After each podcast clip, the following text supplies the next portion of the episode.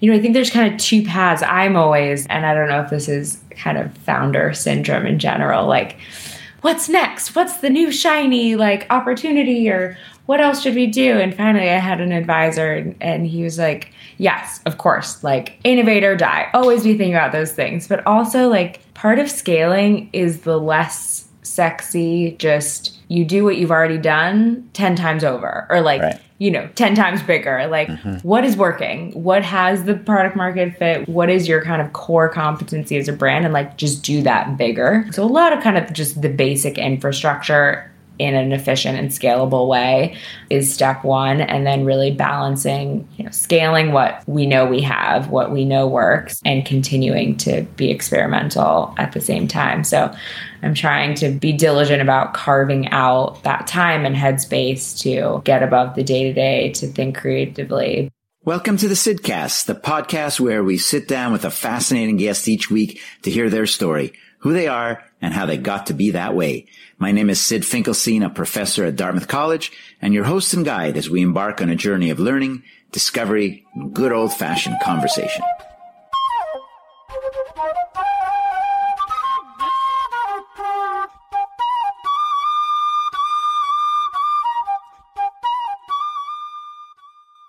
Welcome to episode 117 of the Sydcast. And with this episode, I'm excited to bring you a new innovation on the Sydcast, the very first episode of my new series, The Sydcast as It Happens. And, you know, what is this idea? You know, especially when you talk to people that are going through changes in their careers or their lives, say entrepreneurs beginning or early stage in building up their startup, or people early in their career who are starting new jobs. There's a lot of ups and downs. And I know if I were to talk to those types of people years later and we would talk about some of the early days, it would be interesting. And I try to draw out a lot of lessons, but everything kind of gets smoothed over. People are geniuses at retrospective rationality. We can make all kinds of things make sense that have happened in the past. But when you're actually going through an experience in real time, you get a very different insight. And I think what I'm interested in is getting an insight from some of the guests in the As It Happens series that is organic, it's fluid, it's adjusting, certainly for the entrepreneurs, including in this first episode in the series with Kaylin Marcotte. It's about pivoting and adjusting. So I think this, as it happens, is kind of interesting. And what I'm doing is I'm going to be talking to the same person, in this case, Kaylin Marcotte, two different times. In some other episodes, I even talk three different times. And these two different times are separated by five or six months.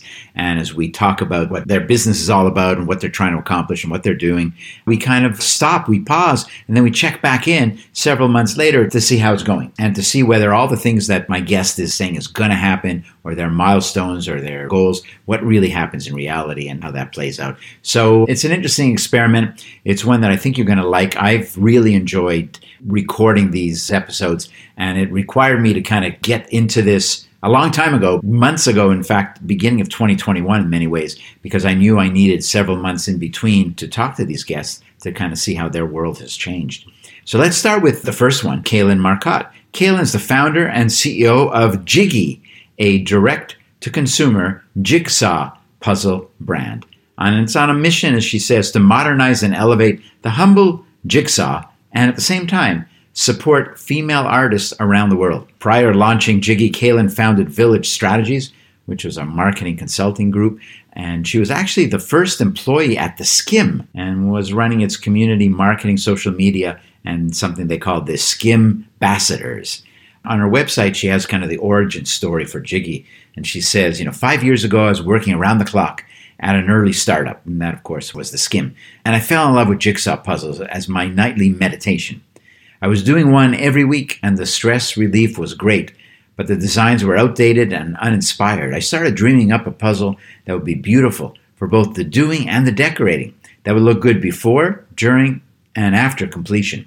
I knew I wanted to support and highlight the work of amazing female artists, and after a year of curating the art and reimagining and redesigning the packaging, Jiggy was born. I mean, it's a really cool idea. I love doing puzzles, and certainly during COVID, like many other people, I found that a stress reducer as well. And so I was certainly attracted to Kaylin's story, trying to build a company out of making jigsaw puzzles. But her connection with emerging artists around the world, I think, is clever and inspirational and helping them turn their art into puzzles, supporting artists and creating a business in the process. She launched her business in November 2019, and four months later, COVID hit America big. And there's no business plan to deal with what happened. She had to pivot, she had to adjust, and she had to learn. But one thing she had going for her is that people were staying home, like me, and puzzles were one of the ways that people were occupying their time and their minds.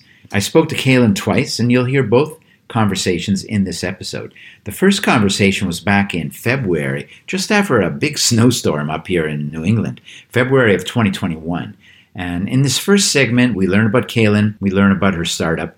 When she talks about the learning she's had, how something that she may have thought would be straightforward turns out not to be nearly as straightforward, we get to see firsthand the entrepreneur in action. And we get to see the messiness along the way, which is really what I want to get at in the As It Happens series. Best of all, when we wrapped up this first conversation, we concluded with Kaylin sharing what's next, what she hopes to accomplish when we talk down the line in a few months. What's great about this, and this is true for all the As It Happens podcast episodes, is that we get a glimpse of, in this case, the entrepreneur in real time. As opposed to, as I said earlier, the usual podcast where an entrepreneur tells her story and it all kind of makes sense in retrospect. My guest is laying it out there. What will happen? talking about what she hopes will happen. And when we check in next, we get to see what actually happened. So let's start with the first segment, and then I'll be back after that for a very quick chat to set up the second and final segment. So here's Kaylin Marcotte. Welcome to the Sydcast. It's Syd Finkelstein. Here we are with Kaylin Marcotte. Hi, Kaylin. Hi, thanks so much for having me. I'm happy to have you on the show. And so, where are you now? I am in California. I'm usually in New York. I've been splitting time this past year with my family during COVID, but I'm usually based in Brooklyn. I'm here in Hanover, New Hampshire, and I had just showed you before we started a giant storm, a beautiful storm, and um, I'm yeah. looking at snow, and that's the way it should look in New England. Maybe not in New York City, but that's the way it should but, uh, and you know, on snow days, which it is a snow day for local schools, on snow days, kids stay home and they play games. And I don't know whether they do jigsaw puzzles they're six or eight or 10, although I suspect they do. But that's your thing you created this kind of cool company with jigsaw puzzles. And when I heard about you and a mutual friend let me know about you, I said, wow, that's kind of unusual. There's so many puzzle companies around. There's so many jigsaws. What is she up to? So mm-hmm. what are you up to, Kaylin? Yes, yes, absolutely. So my company is called Jiggy and our model is that we partner with emerging artists from around the world and turn their artwork into jigsaw puzzles. And the story for me began about five years ago. I fell in love with puzzles as my kind of form of meditation and relaxation. And I was working 24 7 at a media startup and just on screens all day long. And so I was looking for a way to disconnect and unwind. And I started doing puzzles and I found them really stress relieving and relaxing. And all the ones I could find out there, which there were many, but you know, they were kind of outdated stock photography and these cottage scenes or landscapes and animals. And you spend so much time with this image that I really wanted to kind of reinvent them and elevate them and support artists at the same time. So that's what we're doing differently. I just did a puzzle that sounds like what you just described. And it was hard. lots yeah. of water, lots of cottage shingles that yeah. look the same. I find it very relaxing as well. I love to do it during mm-hmm. COVID. I've always done puzzles in our family. It would be common, say, in Thanksgiving, there'd be a puzzle for whoever was hanging out. Right. And then going on the table, yeah. Yeah. And in summer, you know, at a beach house or something, if we could, we'd have a puzzle out there. But during COVID, I'm kind of like a puzzle maniac. And I just, uh, yeah I could spend hours and hours on it. Oh my gosh, I know. Lose track of time. Yeah. And actually, do you know much about the research or technology behind puzzles and why it's so? It's been around a long time. I don't know how far back the puzzle yeah. business goes, but there's something about how our brains work that make puzzles very engaging. I don't know about for everyone, but for a lot of people. Do you know anything about that?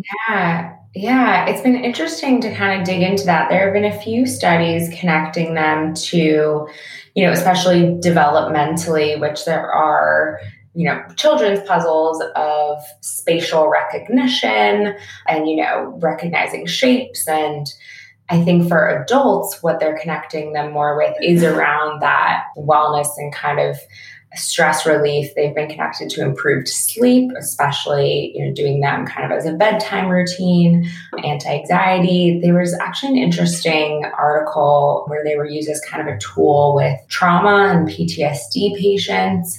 I have a friend who tragically lost both of her parents in the same year, and she actually now runs a grief community and a lot of people in her community, you know, to the point of kind of losing track of time and clearing your mind and getting lost in something in, you know, a healthy distraction way. So it's been interesting to see the different communities kind of picking it up. And certainly the big ones are sleep, memory, and even some connection to dementia, Alzheimer's, and just kind of overall brain health doesn't surprise me. It's interesting. Now, did you know when you were, I don't know, either as a kid or in college, or think you'd be an entrepreneur, you'd create your own company at some point? Is that something you wanted to do?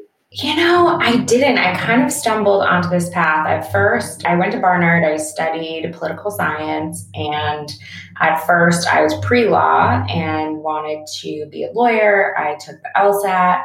I started off in management consulting while I was applying to law schools and taking the LSAT. And then I met these two young co founders, two women. They had been news producers at NBC. And they kind of had their aha moment was, you know, their peers, millennial women, were not watching what they were producing for NBC News. And, you know, at the time, this was 2012. So millennials are cord cutting and you know, not reading newspapers. And so their idea was to deliver a summary of the news in a daily email newsletter. It was called The Skimm.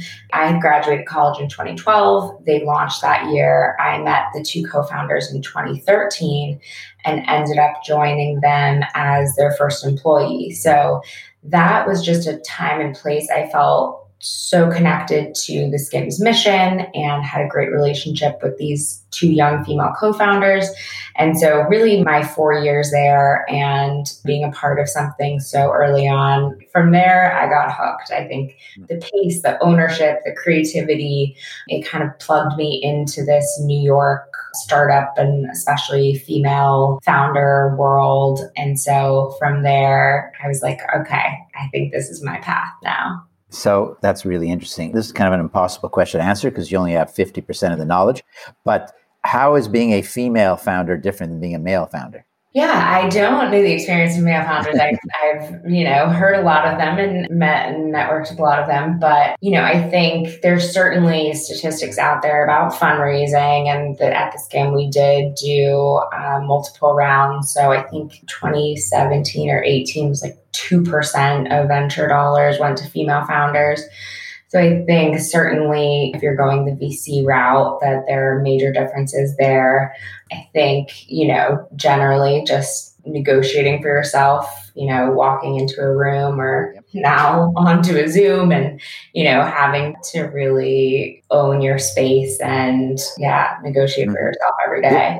Did you feel then, either watching the founders and since you were employee number one, you were a central player, did you feel that your team that you were part of had a tougher haul because it was a women run, women founded company, either through outright discrimination or just some commentary, or in your experience, it was an even playing field? I think, you know, the Skimm very much was built around the target audience being a female millennial demographic. So I think in that sense, you know, the founders will say, you know, potential investors in their own kind of dismissive way would be like, oh, so like I'll ask my wife what she thinks or something, you know, I'll have my daughter sign up and she see what she thinks instead of taking the business, you know, as it was on a business level. But I actually think in the media world and certainly a media company centered around a female audience, it was a little bit different. I've actually felt it with Jiggy in the manufacturing space. So, factories and our fulfillment center and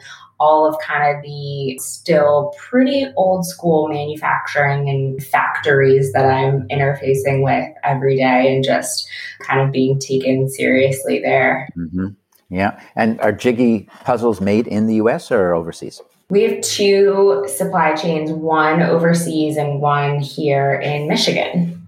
In Michigan. And so, did you have trouble finding someone to give them money? Did you're their customer? Did you find a customer? right, right. Honestly, there have been a lot of kind of learnings there. I thought it was a much more straightforward process in that, you know, you have an idea, you want to get something made. There are these factories, they make it, and you pay them, and that's that. But especially, you know, still in development, pre launch, you know, unproven brand, I didn't quite realize that it really is a partnership and you need to get them, you know, bought into you and your potential, especially if you're trying to do a small run or come in under their, you know, MOQs, minimum order quantities. So it was definitely a process and a negotiation. And I ended up finding a great partner through introductions and, and mutual people who kind of vouched for me and said, no, she has a lot of potential. She could be big right. business for you.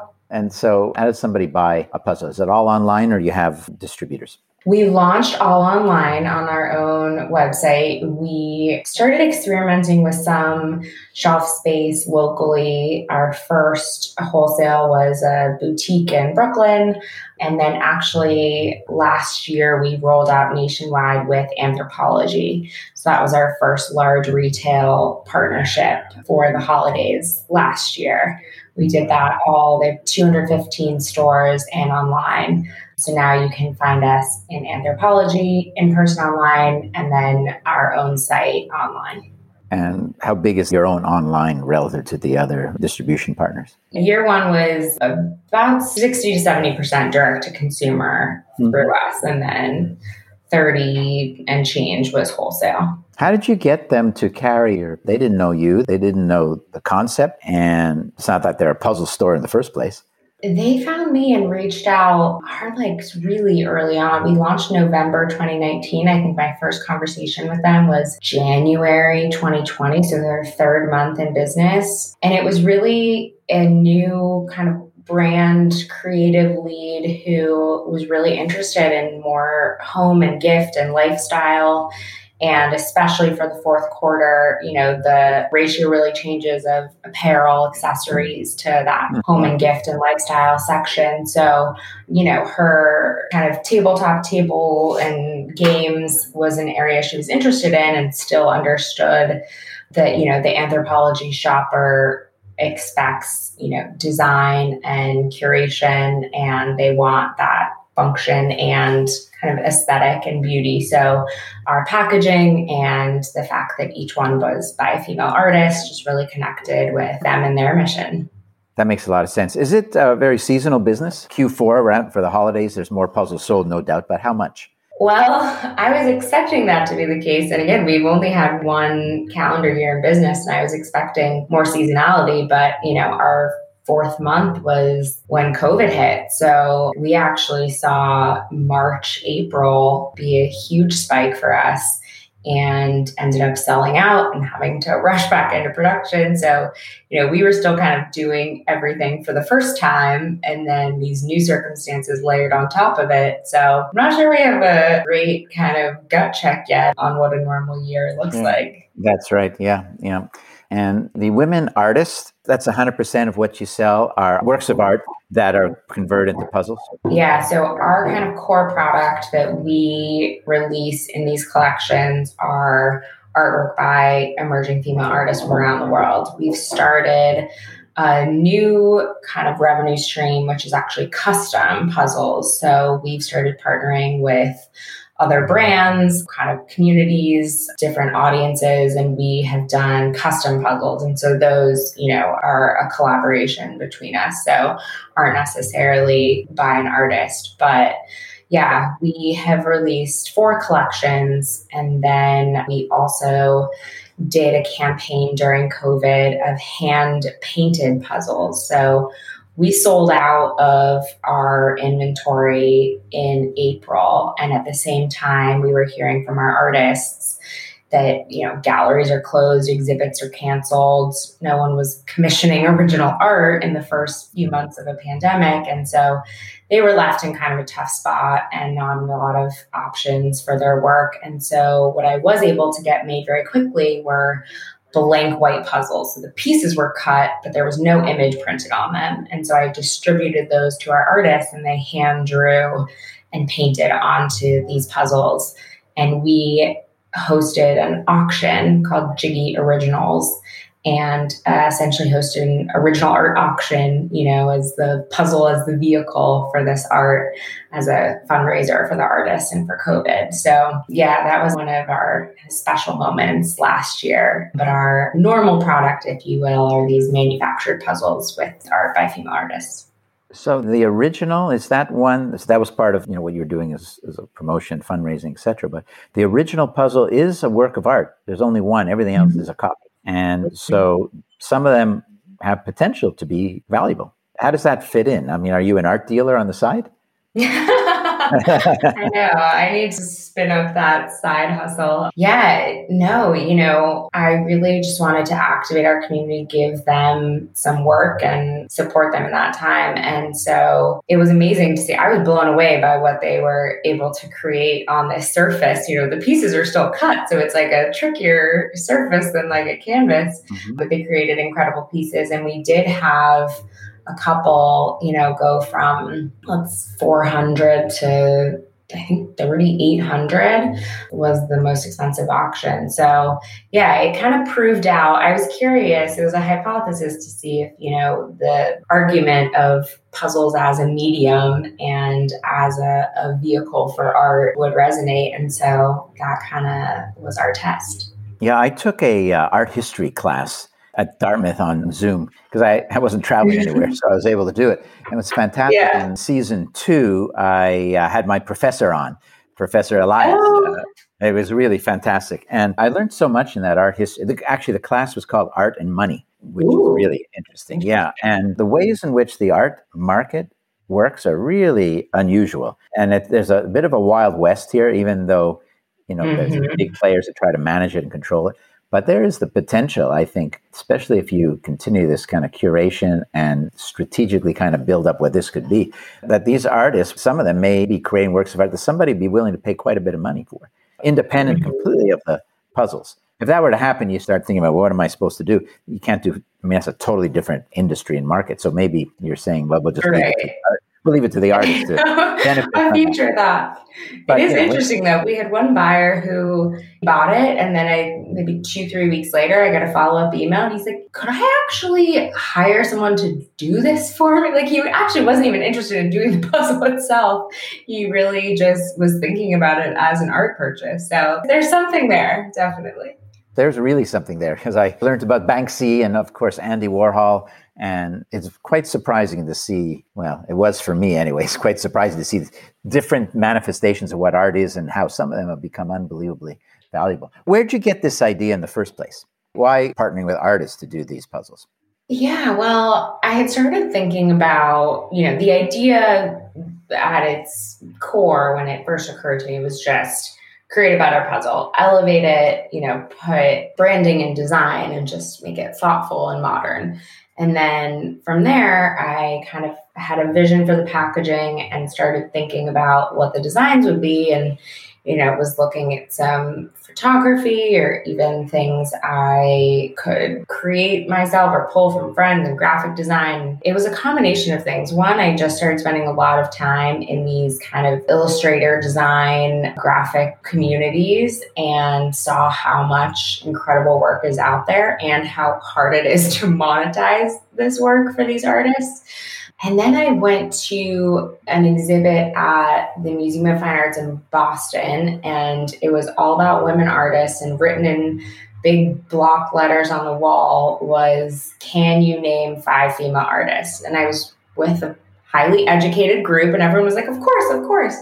And, you know, we were like, Okay, okay, uh, Georgia O'Keeffe, Frida Kahlo, um, you know, and it just went silent. It was, and, it was tough, yeah yeah and i i started reading more and it really is still a world that is very gender representation is a big issue in terms of gallery space museum space. So you know i went to an all women's college. I had a lot of friends who who pursued a path as visual artists and just felt strongly that this was something i could do. Right. Is there anything that would keep someone else from doing exactly what you're doing And now that we are building a community and traction and these relationships, so essentially, you know, our kind of company IP right now, beyond just the patents and design patents for our packaging, is really this database of artists who we have this exclusive licensing relationship with. And down the line, it's certainly something I think about of, you know, right now it's puzzles. What are future applications for this community we're building of artists to license work with? So, you know, especially in 2020 with the pandemic, puzzles were hot and a lot of people popped up, but we've really gotten traction in building this loyal community so far. There's an artist community that could do other things besides puzzles. I get that. But there's also, when you start with puzzles, thinking, well, who else could do the puzzle? And you can think about celebrities doing puzzles. There would be a gigantic number mm-hmm. of people that would want to do a LeBron James created puzzle, for example. Mm-hmm. I, don't know, mm-hmm. I, don't know, whether he could or would.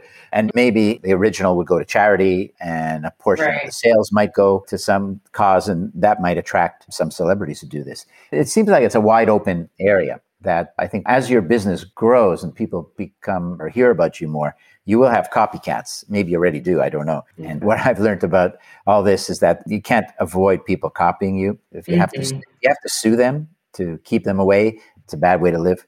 You don't have enough money to keep doing that yeah. anyway. So you have to mm-hmm. just be smarter and more creative and keep coming up with a new idea and a better way of doing it. And as you're describing, building the brand.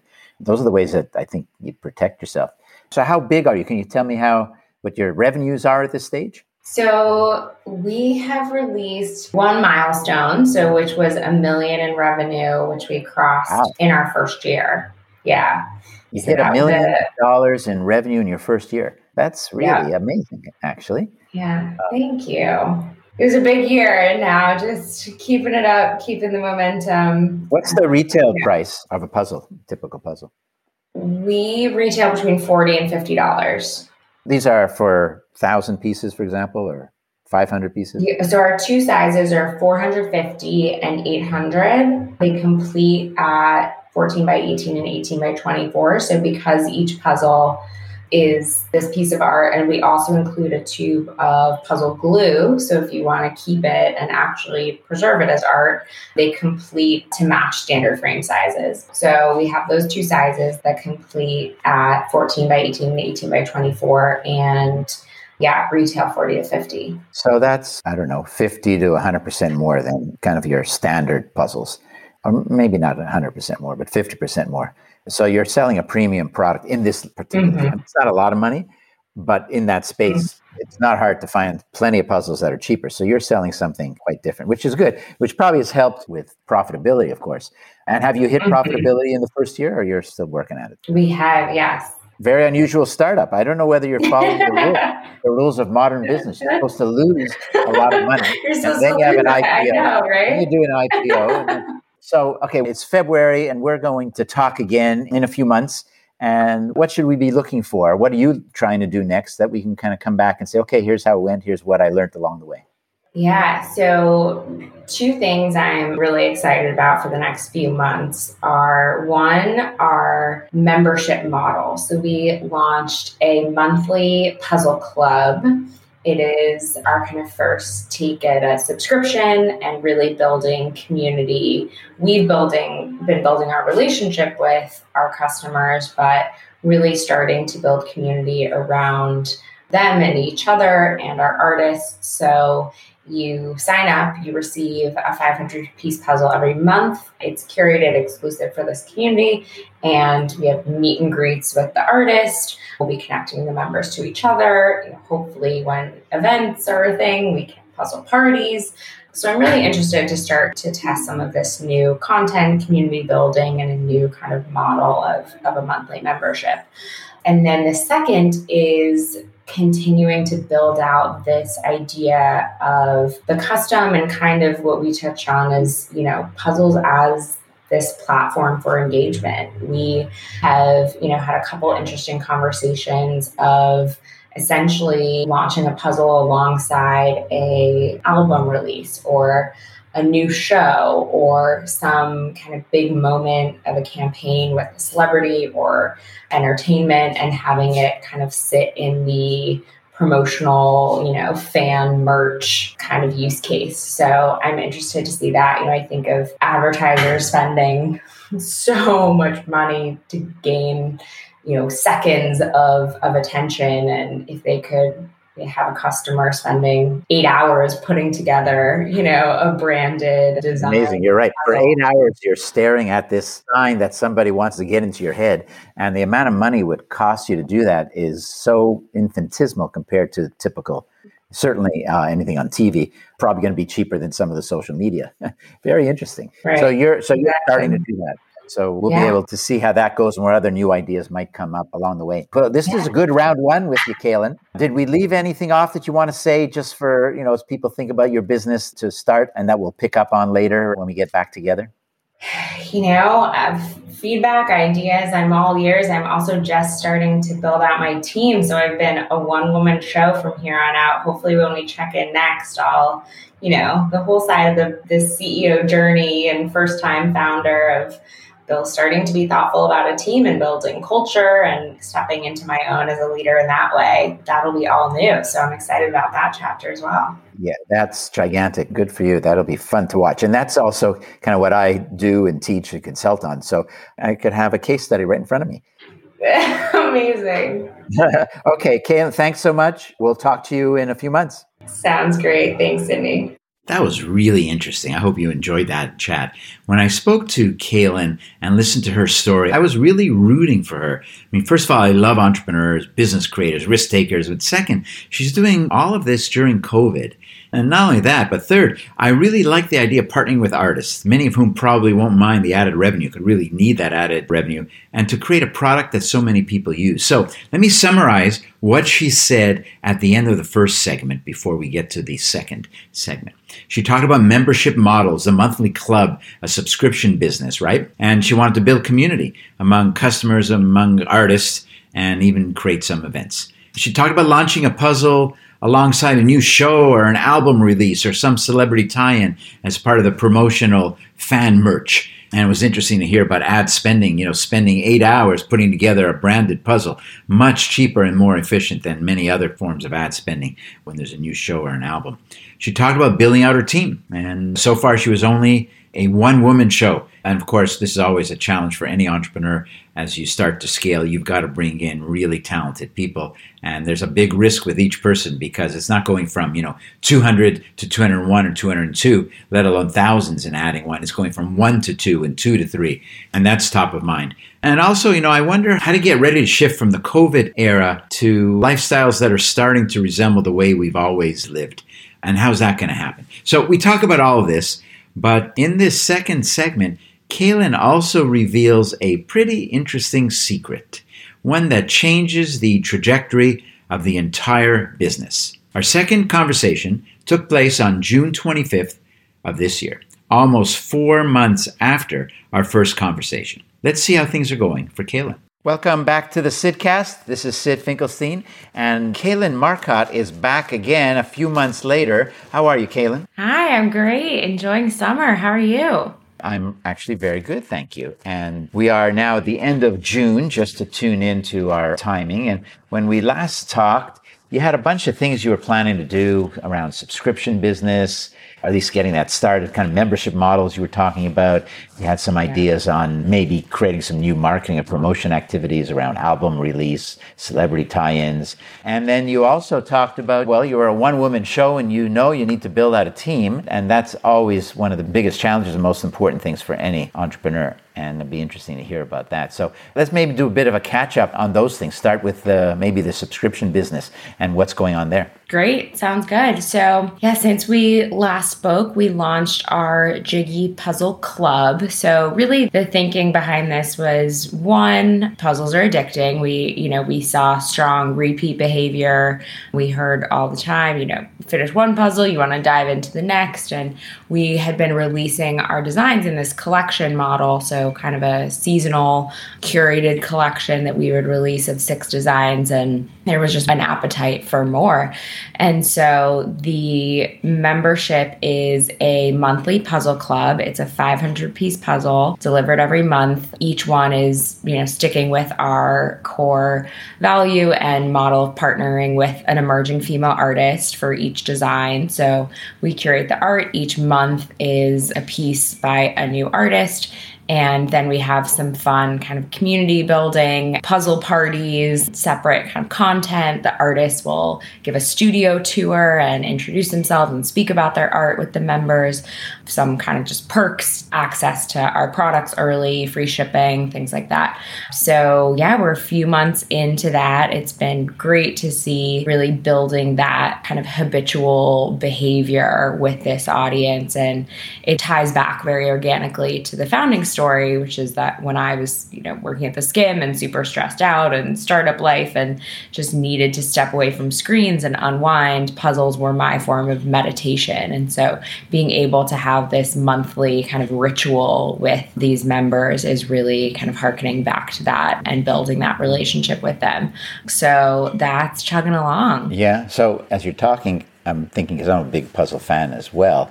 When I'm starting a puzzle, it is very addictive calming and addictive. It's kind of weird, yeah. right? Addictive means yeah. I think your stress levels are going, but it is meditative. It is relaxing. And during COVID, it was a major practice of mine, as you just described for yourself as well. But once I'm done with a puzzle, I'm not always ready to jump into the next one because I know that I'm just going to go totally into it and I want to be able to breathe a little bit. So that's kind of interesting. But how is it taking off? Do you have any numbers you can share yet about the subscription model? Yeah, that is true. I certainly myself have to be careful with, you know, usually the rest of my to do list goes out the window when I get yeah. sucked in. But yeah, we are just a couple months in and we're seeing, you know, of course, what upon launch saw the biggest kind of boost in new members joining. And then We've seen steady month over month growth, and we're also seeing a lot of people gifting it. So I would say maybe a quarter, a third at this point are gifted memberships. So, you know, you prepay three, six annually and give someone this subscription. So that's been fun to see as well. And then it really just also enables us to work with more artists, you know, in this collection model. We're super kind of curated. We have a, a very clear aesthetic for our our kind of core collection. So this also we've been able to do kind of thematic pieces. So this month for June, we worked with an LGBTQ artist honoring Pride Month. You know, for March, we had an amazing piece by this Palestinian American artist around 100 iconic women for Women's History Month. So each month we kind of touch on a theme or at least are able to work with many more artists than we ever were before. Yeah. Uh, side note Is 500 the most common number, uh, most popular number of pieces for a puzzle? 500 and a 1000 and thinking about it on a monthly basis and wanting to be able to get through them we hmm. went with 500 we yeah. surveyed our audience and they thought that was a bit more accessible for a 500 is a lot faster it's not 50% faster it's a lot faster because it's an yeah. exponential thing so i guess i could see that okay and then on the uh, kind of the tie-ins and celebrity tie-ins i guess yeah. not that much time that's gone by on that but yeah not a ton of time we did execute on one partnership and so, really, the idea here is we're building out this concept of puzzles as a platform for a brand moment, for right. kind of fan engagement, for, you know, press or media or a product launch. So, you know, back in February, for example, for Valentine's Day, worked with Bouqs, this flower company, and created a custom puzzle, kind of floral design in their branding, and paired that with a bouquet. And it was like a Valentine's Day date night in bundle. And so, working with brands on kind of those either upsells or product launches for the mm-hmm. Kentucky Derby, we created a custom puzzle for Woodford Reserve, who was launching a new label art on their mm-hmm. bottle for the Kentucky Derby. So, we turned that art into a puzzle, and it came with the bottle for press. So we've done those kind of brand collaborations. And then on the celebrity side, we're really exploring opportunities to work with entertainers, athletes to have another kind of way to engage with fans where it's I'm getting ahead of it a little bit, but the concept I'm really excited about. Um, talking to you know some WNBA and female athletes, and you know maybe you'll do a puzzle and there's a QR code that will lead you to like highlight reels or, you know, uh, original footage or an interview. So kind of having these like Easter egg kind of surprise and delight multimedia.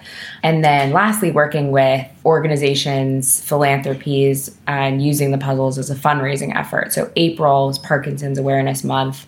My grandmother had Parkinson's. I have a dear friend whose father was diagnosed recently, and so we worked with the Michael J. Fox Foundation mm-hmm. and created a puzzle. There's a female artist living with Parkinson's and paints. There was a documentary about her and how painting helps with some of her symptoms, like her tremors. And so we used one of her paintings, turned it into a puzzle, and that was a fundraiser during April for the Michael J. Fox Foundation. So that's a great. couple that, examples. yeah, that's great. It's really kind of thinking about all kinds of connections with partners that have big platforms themselves. And there's a mission and a meaning to many of the examples you just shared. You also made me think about, you know, these NFTs, you know, non-fungible tokens that mm. you mentioned the NBA and they're kind of weird things except that they could be worth millions upon millions of dollars. And I don't know yes. whether that's maybe that's off strategy a little bit, but it's more out there. So for example, LeBron had a famous dunk and that was a video and that video sold for millions of dollars. You could get that video, you and I, right now on Google for nothing. But there's right. only one that has been labeled as the official one. And it turns out there's a market for it. So, some yeah. celebrity doing a puzzle, for example, first of all, you wouldn't find that on Google very easily, but that could be, some, I mean, be kind of interesting to think about. And because the NFT business is part of the art market, and you're in the art yeah. world, really, when you get down to it. Anyways, just a uh, yeah. off the wall thought. There's something there. there. I know. there might be something there. Yeah, I don't think we've seen the end of the NFT craze. I think it's going to be accelerating rather than decelerating. Okay, let's talk about team. Is it just you, or have you managed to bring somebody in yet? yeah. So over the past couple months, I brought on two more team members, and it's been great. You know, the other day we started doing kind of our version of like a lunch and learn, but we call it breakfast and brainstorm and, you know, bring in now the three of us, three employees and myself, so four people, which feels, you know, like a real team and it's very exciting, and brainstorm a certain campaign or area of the business that we're diving into. And actually, just yesterday, I put up the job description and am really looking for a partner. I think I run on amazing day to day, like executors who are in the weeds mm. with me and absolutely, you know, take things off my plate and increase the bandwidth and what we can accomplish. But but it still is all kind of laddering up to me. And I think I realized the biggest difference of really having somebody who's a real owner and can kind of be my right hand. So essentially, a, a head of ops and finance, you know, potentially growing into a COO role. That's the biggest next hire that I think is what I've identified as the path towards, you know, getting some of my time back mm-hmm. and really what the business needs. I'm still doing many things that I'm doing by necessity. And I think someone could be doing better and free up me to kind of mm-hmm. go into my mm-hmm. superpower lanes. Right. That's such an essential thing for any entrepreneur to be able to do. And then you know how important that hire is going to be. So it takes a lot of effort to make sure, especially because it's so small, that this is someone that she or he, right. there's a not just a competence, a deep competence level, but a compatibility level with, uh, right. you. I mean, yeah, talk like culture and everything. Like at this yeah, point, with three people, you know, each one. Well, the incremental impact of any one person is much greater when you're employee number two, three, four, five. You know, Peter Drucker, the legendary kind of management theorist, He's gone a number of years, but he's probably still the most famous person out there for his writings. He said, Business, there's only two things you need in business you need to make something and then you need to sell it. And while, of course, there's some other things. The simplicity of that is actually very yeah. um, powerful. You have to make it, whether it's a product or a service, and then you got someone who needs to sell it. That's it. Everything else yeah. is called costs. This is what he said. Everything else is overhead. And so it's never a bad idea to keep in mind kind of that first principle. So there's another kind of really big thing that happened that we didn't talk about yet because we couldn't. Yes. So now we can have the big reveal. You were on Shark Tank. yes, and, I know. And, and you got a deal, no less. So let's walk us through that. First of all, how do you get onto Shark Tank? There are a lot of entrepreneurs out there with great stories, and not everybody's getting on. So how did that happen? Yeah, so there are a couple paths from my understanding. So I actually had a producer reach out, and turns out I think about a third of the companies that go on have been kind of recruited, if you will. And I think their producers are constantly, you know, looking at Instagram even and kind of pop startup lists and stuff. So I was contacted by the producers last year and just went through you don't skip ahead that much. You still have to do the audition video, if you will, and, and the draft of your pitch. And so went through that whole process and kept moving forward. And then you get paired with a production team and you know they kind of really walk you through the entire process and help you think about how your display and how you want the product shown and you know are you going to bring anyone or do any kind of like gimmicky you know mm-hmm. performance things or just your pitch and how does that come mm-hmm. together so mm-hmm. I felt very kind of taken care of through the whole preparation process and then it was a little bit of a different year because of the pandemic. And so filming was in a different location and we had to quarantine. And, you know, we couldn't bring, I'm a solo founder. Um, usually you maybe could bring people to demo the product or be involved in your pitch. And we had to just kind of pare that back. And I went out there alone. But yeah, it was a wild experience. It was at the same time, of course, you know, a huge opportunity and nerve wracking, but also just such uh, kind of an honor to be able to share the story and share it with the sharks and share it with the audience. And um, so, yeah, ultimately felt like it was really our chance to get the brand out right. there. It's a huge opportunity. I'm curious, do the sharks know anything about the business or about you before you show up? They say they have your first name and company name, and that's it. That's and they it. have they their notepads and everything else. Everything they hear, in, they hear for the first time. They hear for the first from time from ah. you in the tank. You are in there for, I think the average is about an hour.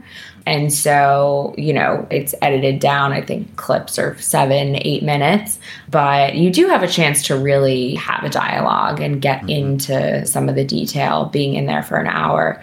But yeah, apparently they hear nothing beforehand. So that's also interesting that it's an hour that you're there and we watch on TV seven or eight minutes, you know, and they want to create drama, of course, but they still need right. enough information so that viewers kind of get a sense of what's going on. So, what were big parts that were cut?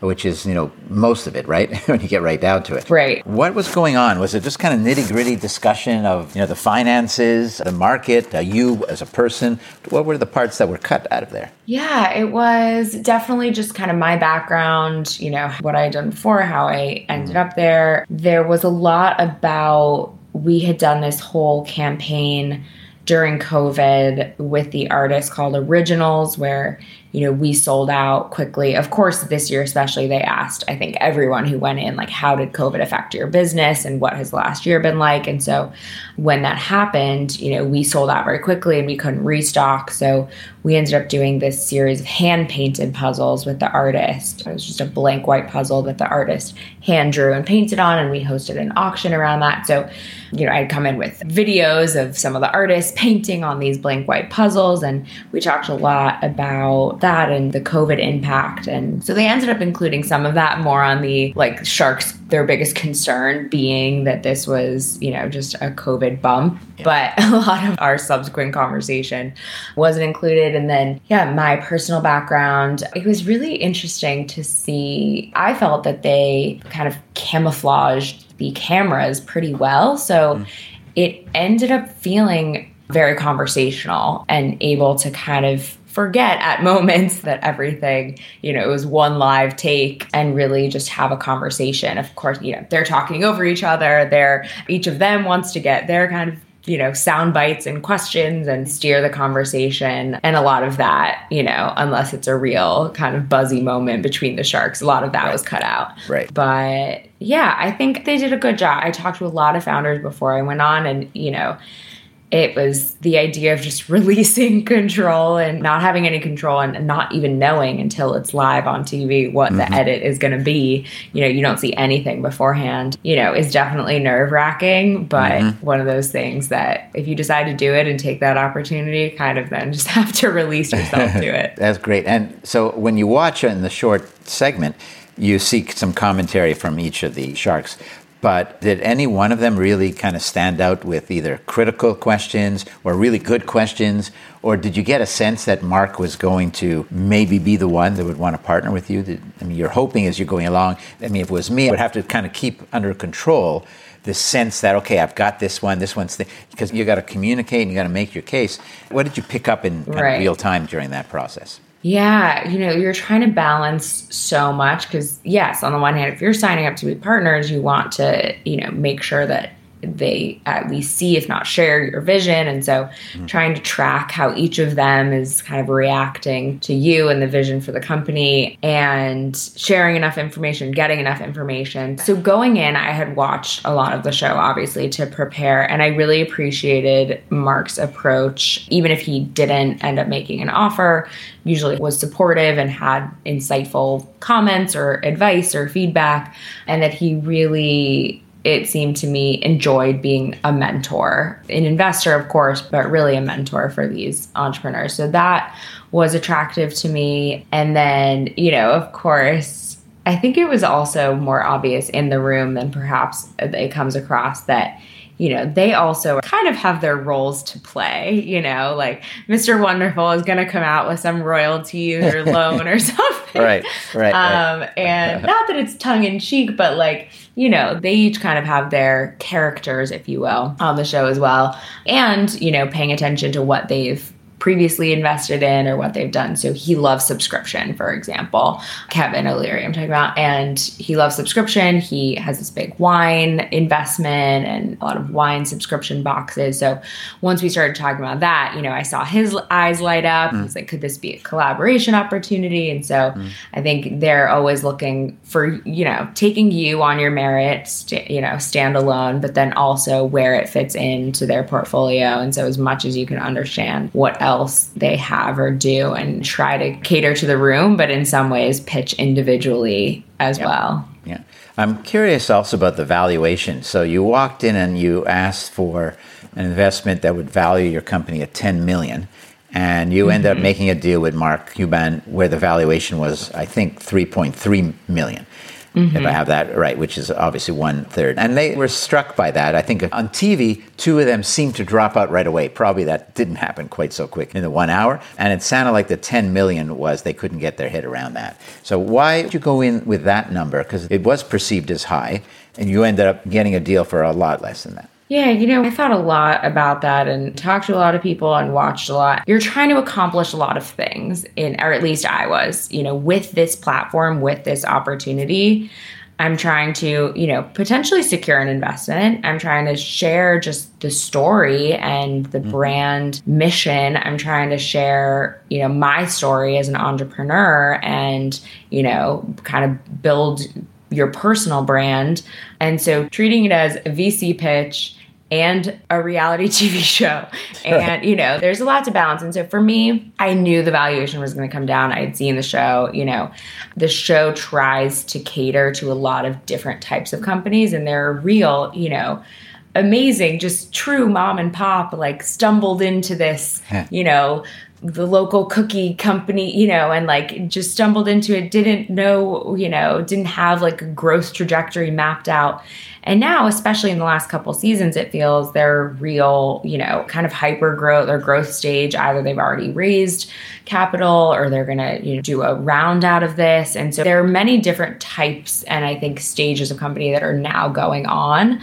And the show at its inception was really, I think the average deal was like 300 grand for 30% or something. You know, it was like very small. huge amount of equity and fairly low valuations. And so I kind of went in where I would come in if I were going into, you know, I was at a VC backed startup before. I had a million friends and contacts in the VC world, kind of gut checks on valuation with where our metrics were, you know, one year in, bootstrap, no debt, no other equity partners. We were profitable from our fifth week in business and felt that was actually the number. And then mm-hmm. there was all this okay, but do you come in lower or higher to leave room? And, you know, I decided I just, I came in where I thought if I were going to, you know, go to maybe more institutional money, that's where I think it would be.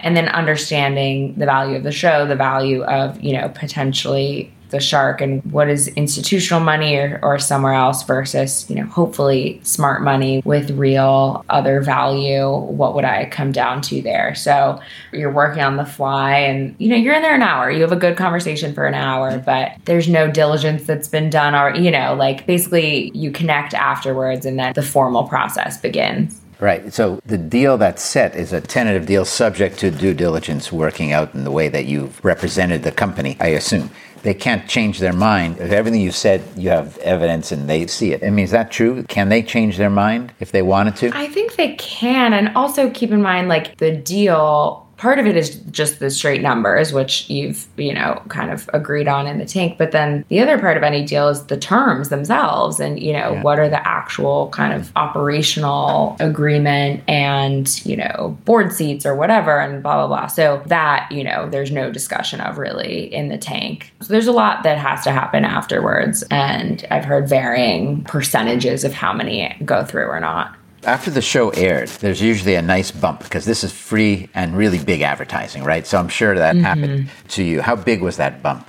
Yeah, I think we like 30x sales that weekend. I mean, it was fun. I was watching in real 30x, time. Yeah. Thousand I was watching, you know, it was the spring. There is some seasonality in puzzles. It wasn't necessarily, you know, peak puzzle time. So it mm. really gave a huge bump when we probably wouldn't have had a moment like that. And so, you know, we saw it as both, yes, hope people convert, hope it's a great actual sales moment, but also just kind of a major, you know, lead gen opportunity, capture emails, make sure our pixels set up. And we did hear just anecdotally a lot of like, oh, this will be great for holidays, or, you know, this will be great for mm-hmm. that birthday gift I need in a couple months. So, mm-hmm. really making sure that you're also seeing it as capturing this audience for kind of future retargeting and email and marketing.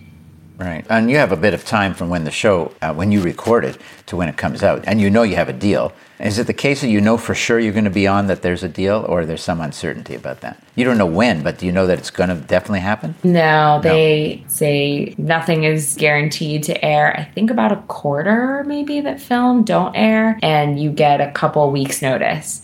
So they tell yeah. you a couple weeks before your air date that it's actually I was been. Thinking, I mean, the reason I was asking is because if you're going to get a big bump and you just described 30x, you got to be ready to fulfill that. Otherwise, you kind of create more harm than anything else.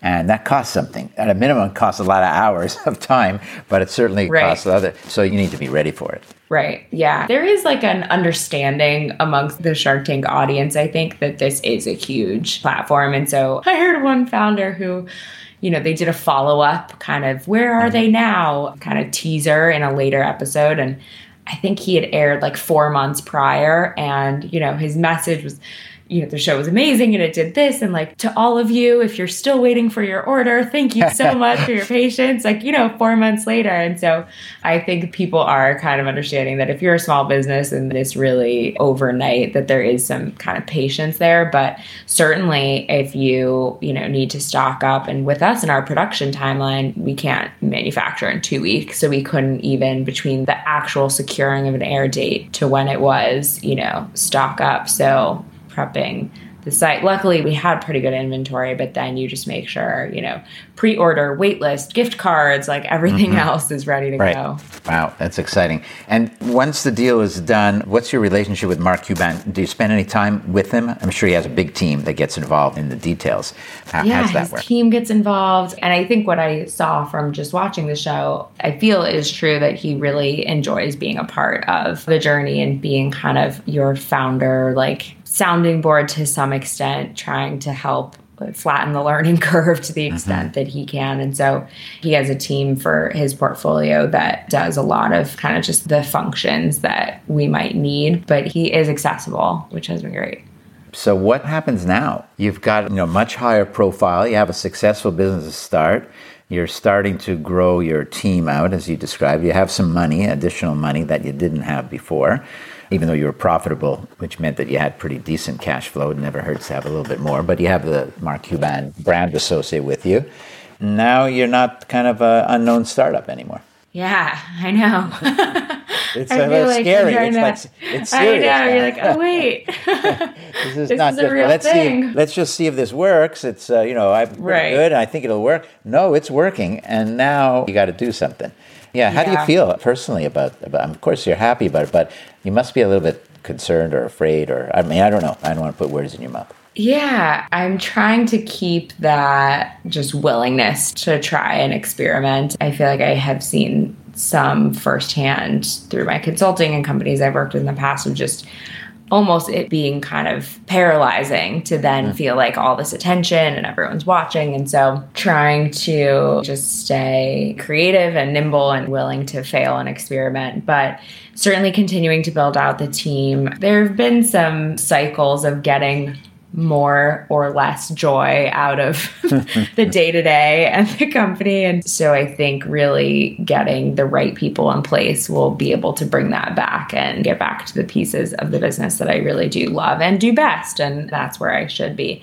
And then, you know, I think there's kind of two paths. I'm always, and I don't know if this is kind of founder syndrome in general, like, what's next? What's the new shiny like opportunity or what else should we do? And finally, I had an advisor, and, he was like, Yes, of course, like innovate or die. Always be thinking about those things. But also, like, part of scaling is the less sexy, just you do what you've already done 10 times over, or like, right you know 10 times bigger. Like mm-hmm. what is working? What has the product market fit? What is your kind of core competency as a brand? And like just do that bigger. So trying to really balance that. And i think you know we were only four and a half months in business when covid struck. And so i was trying to keep head above water. So a lot of kind of just the basic infrastructure in an efficient and scalable way is step one. And then really balancing you know scaling what we know we have what we know works and continuing to be experimental at the same time. So I'm trying to be diligent about carving out that time and headspace to get above the day to day, to think creatively. But I think the rest of this year, uh, some of the things we already touched on, you know, really building this membership community with the monthly subscription model and this Puzzles as a platform, we're seeing a lot of demand for with the brands, with other kind of fundraising or, you know, entertainment, fan engagement. And then I think going into the holidays, we've already started hearing some demand for like corporate gifting, kind of employee engagement. So a little more almost B2B side. And then we are doing some more retail. So we had launched with Anthropologie last year, and I didn't want to go too big, too mass too soon, but are doing a couple other kind of high end home and gift retail. So there's a lot going on from B2C to selling through retail to potential B2B through a subscription model. And one of the challenges is doing all of those at the same pace. Very few companies can do that, let alone small yeah. companies. And so prioritizing becomes a big deal. You know, when you're talking about scaling, it really is about execution, the good old fashioned kind of boring execution. It's not the shiny mm-hmm. thing. It's not, yeah, and having people on the team that love that, that breathe that becomes really critical. So, last question for you. What have you learned about yourself through this process. Yeah, when we first talked, you were talking about the Skimm, and you were one of the first, very first employees, and that was kind of a cool mm-hmm. startup. And you have friends and contacts in that in the community. But this is you starting just yourself, and now coming into something with pretty nice growth trajectory. What have you learned about yourself? Mm, yeah, a lot. I think I'm glad that I took the path I did, especially the first, you know, year and a half, having really bootstrapped, gone at it, done every aspect of the business at least once and seen it all and learned that that is kind of my MO of what can I do with the least amount of resources? How can I hack this and come together and do it in a scrappy way, which, you know, gave a lot of confidence that like I will figure it out again, that COVID, you know, original fundraiser that we did with the hand painted puzzles. And I think in some ways that you know, what's that say? Necessity is the mother of invention. Mm-hmm. You know, that this forcing function of not having a ton of resources was a great way to just be creative and super nimble. I'm already, as I mentioned briefly, like, what's the next big thing? What are we doing next? And realizing that that zero to one, that kind of from scratch, like mm-hmm meaty, you know, development phase is where I just light up and has been versus now where I feel like some of the the, the kind of business needs are of, of that scale and really just how do we execute to perfection and scale what we already have? And i'm already like you know chopping at the bit for the next zero to one project. So that's something i learned. And i mean everything when it comes to management. I had not been not only had i not really been a boss before but I went from a year of consulting to then the Skimm, and then I did my own brand consulting. And so I haven't even really had that many bosses. And so, you know, now culture and how do you set people up for success and communicate clearly. Mm. And so I think that's the biggest kind of just personal development has been in now thinking about a team and management. And I feel like it makes you take a very close look at yourself and kind of push back on potentially your natural way of operating to really make sure that it's in the best interest of the team. Yeah, Kaylin, that's great. Thank you for sharing your story. I'll just say from what you just described is always learning, a classic learning mindset. Carol Dweck, a very famous professor at Stanford, has written extensively about that. And self awareness, knowing your strengths and your weaknesses and who you are, and looking for opportunities to grow. Those are the things you're touching on that I think are at least in my experience, seeing many entrepreneurs, but also many CEOs of big companies, those are differentiators, like big, not little, big differentiators, because they're hard. Self awareness is a hard thing to do because it means admitting yeah. and acknowledging you're not so good at everything. And when you're a successful young entrepreneur, you feel pretty good and you should feel pretty good, but then balancing it, it becomes important. Well, this has been really interesting to see your journey, these two rounds best of luck, Kaylin. Maybe I'll be one of your subscription customers soon. Although I'm going to wait for a little cooler weather because summer I don't really sit doing too many yeah. But that's a seasonality thing. But it would make for a good present as well for lots of people I could think of. Kaylin Marcotte, good luck. Thank you so much. It's great Thanks so much, Syd.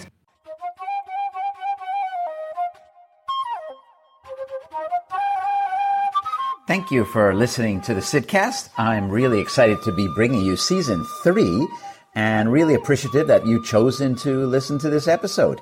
If you haven't already, please subscribe to the series and you will never miss a single episode. I welcome all feedback and I'd love to hear from you. I've gotten some great commentary over the course of the first two seasons and lots of great suggestions as well. You can contact me via my uh, website, www.thesydcast.com, or you could email me directly at sydfinkelstein at gmail.com. If you like what you heard, I hope you'll tune into another one of our episodes and please give us a five star review and share with others who you think would enjoy and benefit from the show as well. The Sydcast is produced by the Podcast Laundry Production Company.